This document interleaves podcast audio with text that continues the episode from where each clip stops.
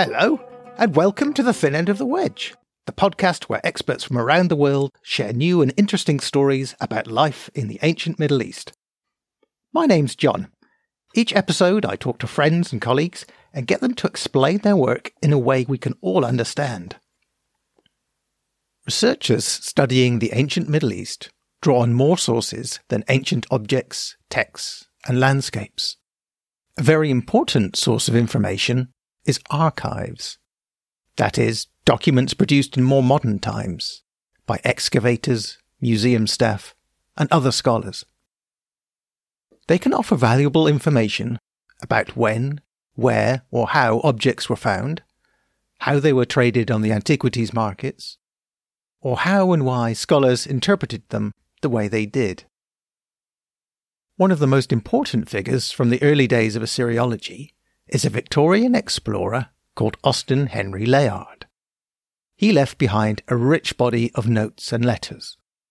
They shed light on pioneering excavations in the capitals of ancient Assyria and his subsequent publications of them, as well as his continued involvement in archaeology once he had taken up a life in politics. Our guest is a historian who has worked for many years on various archives relating to Layard. She explains what survives and why it's so important for us to study these modern documents. So get yourself a cup of tea, make yourself comfortable, and let's meet today's guest.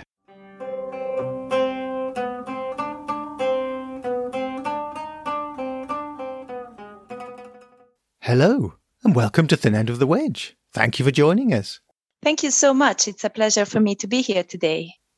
Can you tell us, please, who are you and what do you do?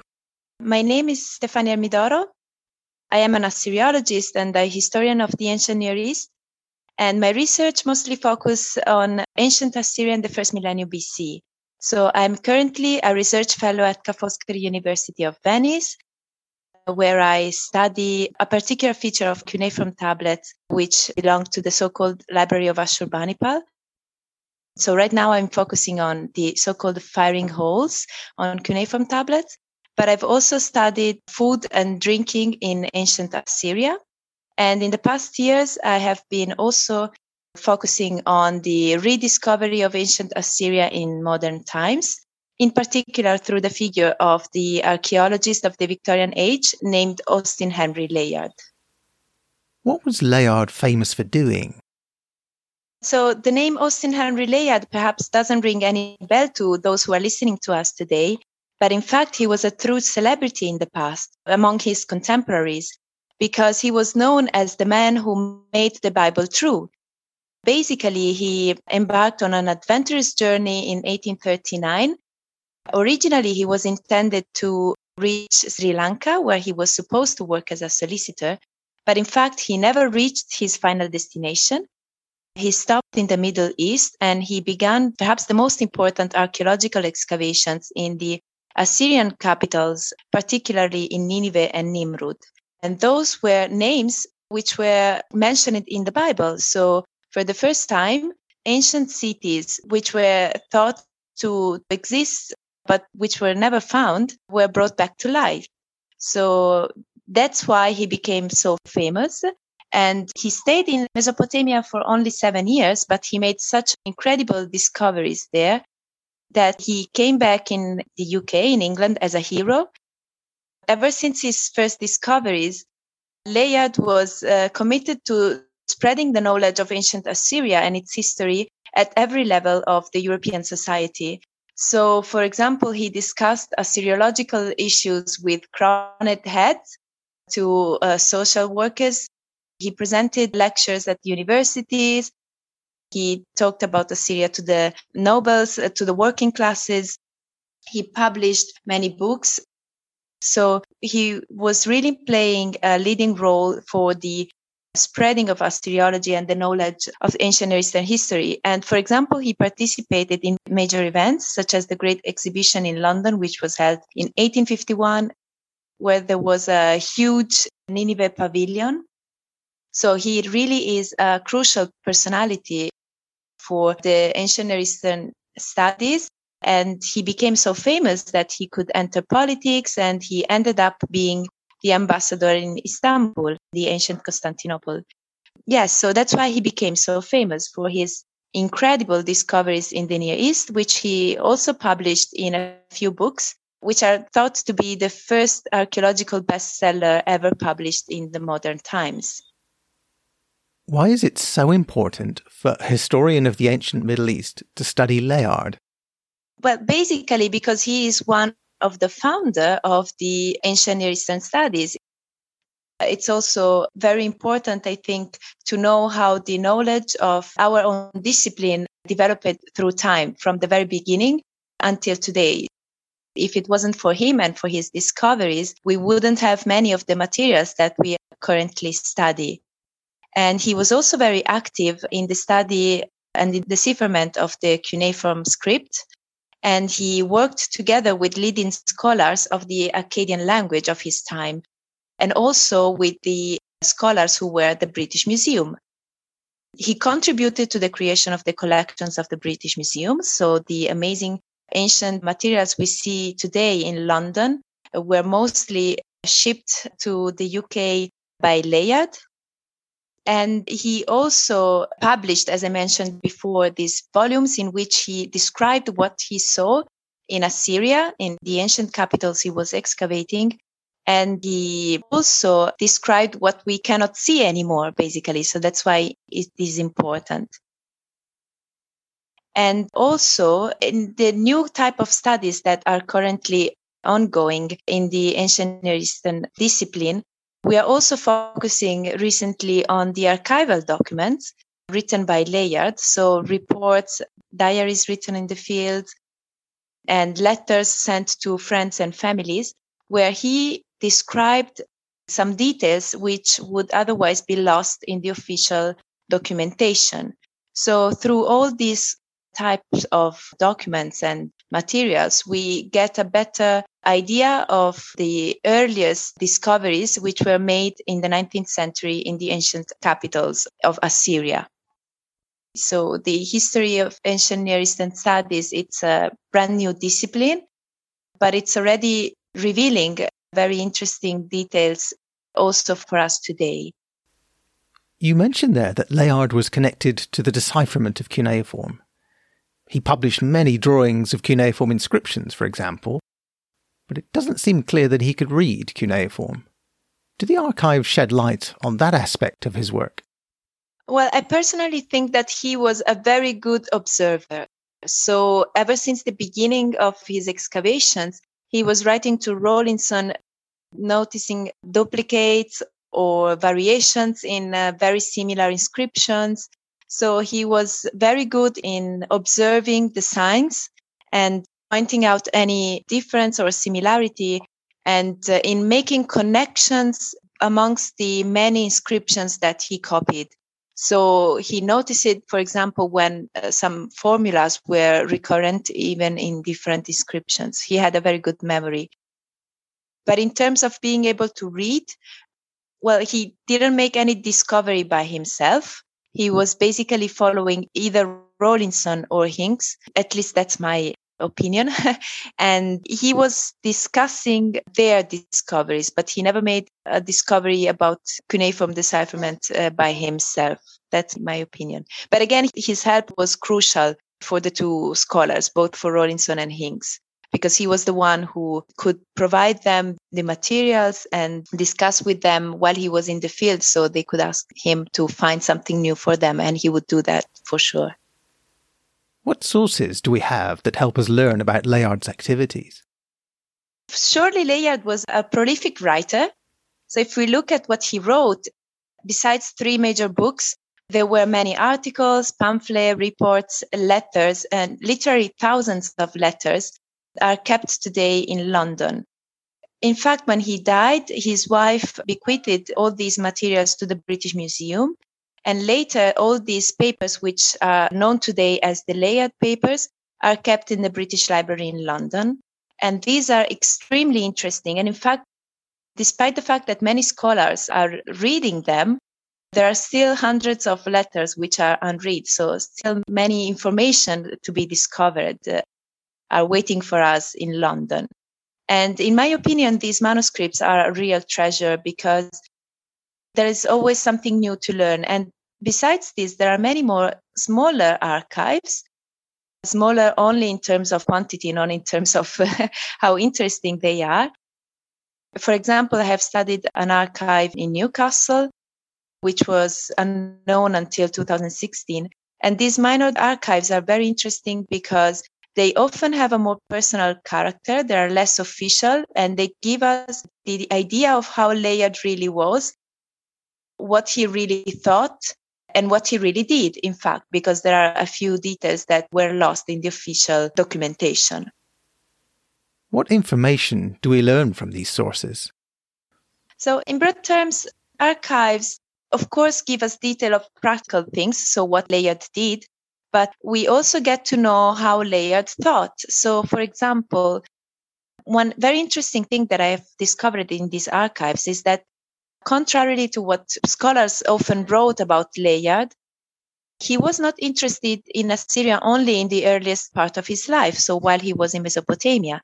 But indeed, these archives reveal to us that he kept on following Assyrian studies and Assyrian discoveries he kept on writing to the British Museum asking for information, for publication. He kept on talking about ancient Assyria also in the second part of his life while he was uh, into politics and a diplomat. So it really helps us in, again, discovering something new about our own discipline. Also, I think it is relevant to highlight that through Layard's archive, we get to know more information about European museums and collections because not only Layard sent back to London many of the items which he discovered in Assyria, he also had a very important private collections, which he then later somehow donated to friends and family. So through his letters, we get to know to whom he sent some items from his collection. And he also sent a few items to European museums. So, for example, I have recently discovered that he sent some items in Lausanne in Switzerland and I have studied the pieces he sent in Venice and many more. So through his archival sources, we also get to know something more about European museums. Before his archaeological career, he spent several years living in the Middle East. Do the archives tell us about this early part of his life? No, not really. We have letters which he sent to his mother and aunt mostly, so from there, we have the earliest description of his first impact with the Near East. In Newcastle, I have found some very nice uh, sketches made in pencil, which witness to his travels. So, for example, I have found a nice sketch of some waterfalls that are in Croatia. So, this would be a witness of the earliest month of his travel when he was still in the Balkans but not as many. He mostly began to keep records, reports, and so on of his adventures, so called in the East, when he started his excavations, or at least that's what he decided to keep. And in the other archives which I could study, there are a few things, a few items that are interesting, but not as many. Can we learn about the local diggers and overseers who worked for him? There are a few interesting details. And especially in the first letters which he sent to his mother and aunts, there are very interesting details about how the workmen were excavating in the field. Some of them were also then repeated in the official publications, but not all of them. Yes, so again, it also describes what he was doing. So either copying inscriptions or copying reliefs while the other men were working. And also, we know how the excavation could go on while he was not present in Assyria. So he went back to London for a few months in between his two archaeological excavations. And while he was not in Assyria, he left the supervision of the excavation to a friend of his named Ross. And through the letters exchanged between Ross and Layard, we get to know how the excavation could go on even without his presence in the field. So again, archives are quite revealing in this respect as well. What do the archives represent then? Do we essentially have everything he wrote, or were they just a selection? Well, that's a very interesting question. Thanks for this. So, the Layard papers that are kept at the British Library, they were carefully selected by Layard himself and by his wife. Layard was very keen in providing a well defined image of himself. So he was very careful in making public only the documents which he really intended to be known so that he could shape a very good image of himself. And that's what make the other, the so-called minor archives even more interesting, if that's possible, because for example, the Newcastle archive, it is a family archive. It was mostly managed by women. So by Layard's wife Enid and her sisters. And so there is not so much selection amongst the documents. And that's why we get a more original and a more true, if possible, image of Layard through these archives. Many of these archives belong to Layard's friends, and they kept all the letters from Layard. So in these other archives, there is no selection, but in the main archives kept in the British Library and the, and also the few documents that are in the British Museum, they were indeed selected carefully by Layard and Enid. That's for sure. So, do the archives, especially the non curated parts, agree with what Layard says in his publications? Well, not entirely. They do not entirely agree. For sure, they add more details to the official story. So we get to know more information about his discoveries in the field or also about his activities as ambassador in Madrid and in uh, the ancient Constantinople, now Istanbul. So they add many details which Layard decided to keep secret for a reason or another. That's for sure that's the main difference, I think, from what we know from the official reports. So more details, which perhaps give us uh, an image of Layard that it's not what he wanted to give. And at times, yes, they also give us a different story from the official one. So what he writes in the book doesn't always correspond to the truth. And that we get to know, especially from his letters sent to his family and friends from the field. Can you give an example of what you mean? Yeah, so for example, where he was, where something was discovered. At times in his book, we read that he was present when some important discoveries were made, some particular relief was found. But then, if we read that letters sent to his aunt, we are informed that he was called because he was in a different spot of the field and then someone called him and he ran back to the spot where the discovery was made or mm-hmm. this kind of thing so minor things not something that will rewrite the history of the studies of the ancient near east but still that confirms the fact that he wanted to present himself as a self-made man who made amazing discoveries all by himself so sometimes he attributed to himself discoveries which in fact were made by someone else you're working on a book on the Layard archives, aren't you? Could you tell us something about that, please? Yes, of course. So, as I mentioned before, I have studied a still unknown and unpublished archive, which is kept in uh, Newcastle University in UK. And that gave me the opportunity to, to study also other so-called minor archives from Layard, which were never published.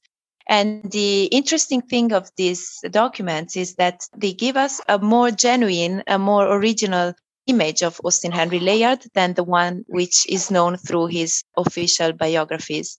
So um, what I'm planning to do is to write this monograph in which I will highlight his role for the studies of the ancient Near East, not only, as I mentioned, in the earliest years of his uh, adventurous life, but also and mostly on the second part of his life.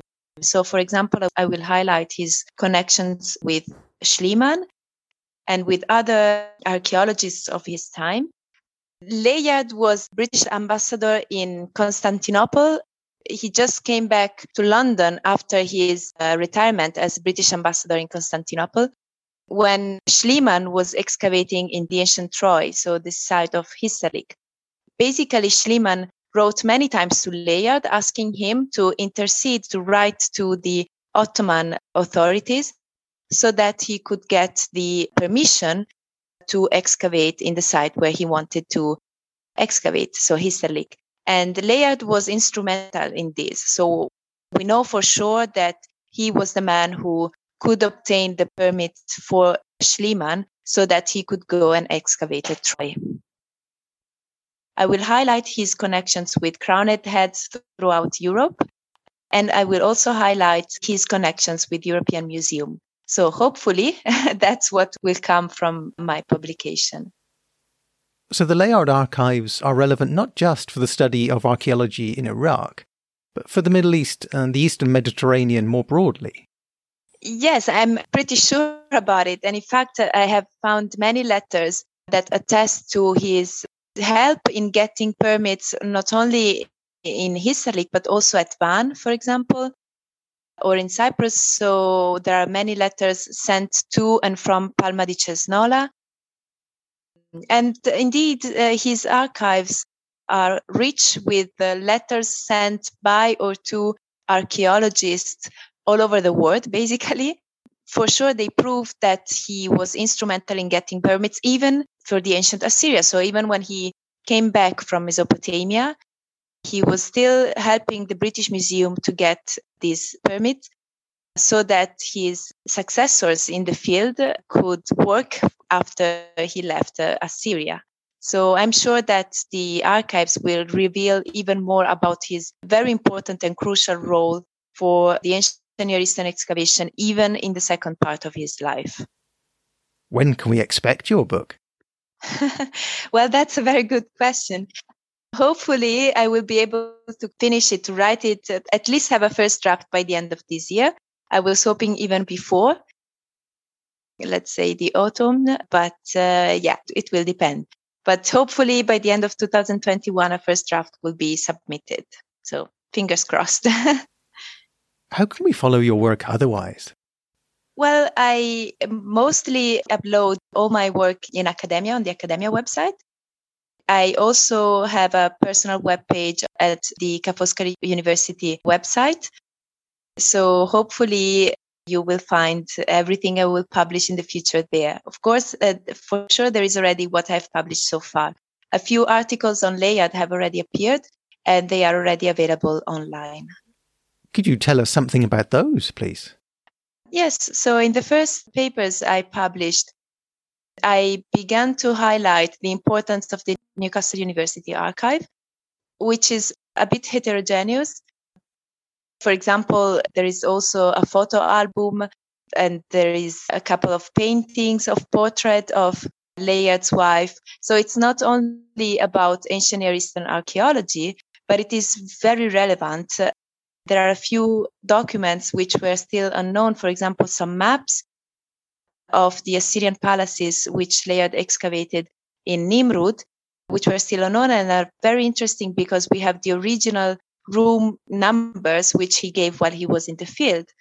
And then there is, for example, a piece of pottery which joins a particular vessel which is kept in the British Museum. So there are very interesting materials there. And I thought it will be important to let the people know about them even before the publication of my monograph.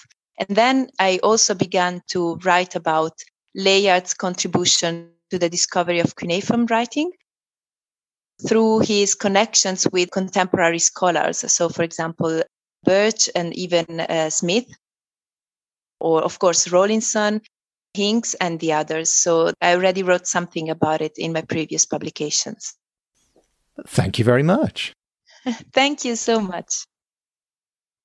I'd also like to thank our patrons Tyler Russell, Enrique Jimenez, Jana Matuszak, Nancy Hycock, JC, Runa Rattenborg, Woodthrush, Elisa Rosberger, Mark Whedon, Geordie Mon Companies, Thomas Bolin, Joan Porter McGeever, John McGuinness, Andrew George, Yelena Rokic, Michael Katsevman, Mend Mariwani, Catherine Topper, Zach Rubin, Sabina Franca, Sophus Helle, Shai Gordon, Aaron Max, Jonathan Sturkle, Maria Sere, Jaffa Jothri, Morgan Height, Chikako Watanabe, Mark McElwain, Heather Baker, Sukanya Ramanujan, Laura Battini, Jonathan Blanchard Smith, as well as those who prefer to remain anonymous. I really appreciate your support. It makes a big difference. Every penny received has contributed towards translations. Thanks, of course, to the lovely people who have worked on the translations on a voluntary basis or for well below the market rate. For Arabic, thanks in particular to Zainab Mizyudawi, as well as Lina Mirciad and May Alasil. For Turkish, thank you to Penar Durgun and Nesrin Akan. Thin End of the Wedge is still young, but I want to reach a sustainable level where translators are given proper compensation for their hard work. And thank you for listening to Thin End of the Wedge. If you enjoy what we do, and you'd like to help make these podcasts available in Middle Eastern languages, please consider joining our Patreon family. You can find us at patreon.com forward slash wedgepod. You can also support us in other ways. Simply subscribe to the podcast. Leave us a five star review on iTunes or your podcatcher of choice. Recommend us to your friends. Follow us on Twitter at wedge underscore pod. If you want the latest podcast news, you can sign up for our newsletter. You can find all the links in the show notes and on our website at wedgepod.org. W E D G E P O D dot org. Thanks, and I hope you'll join us next time.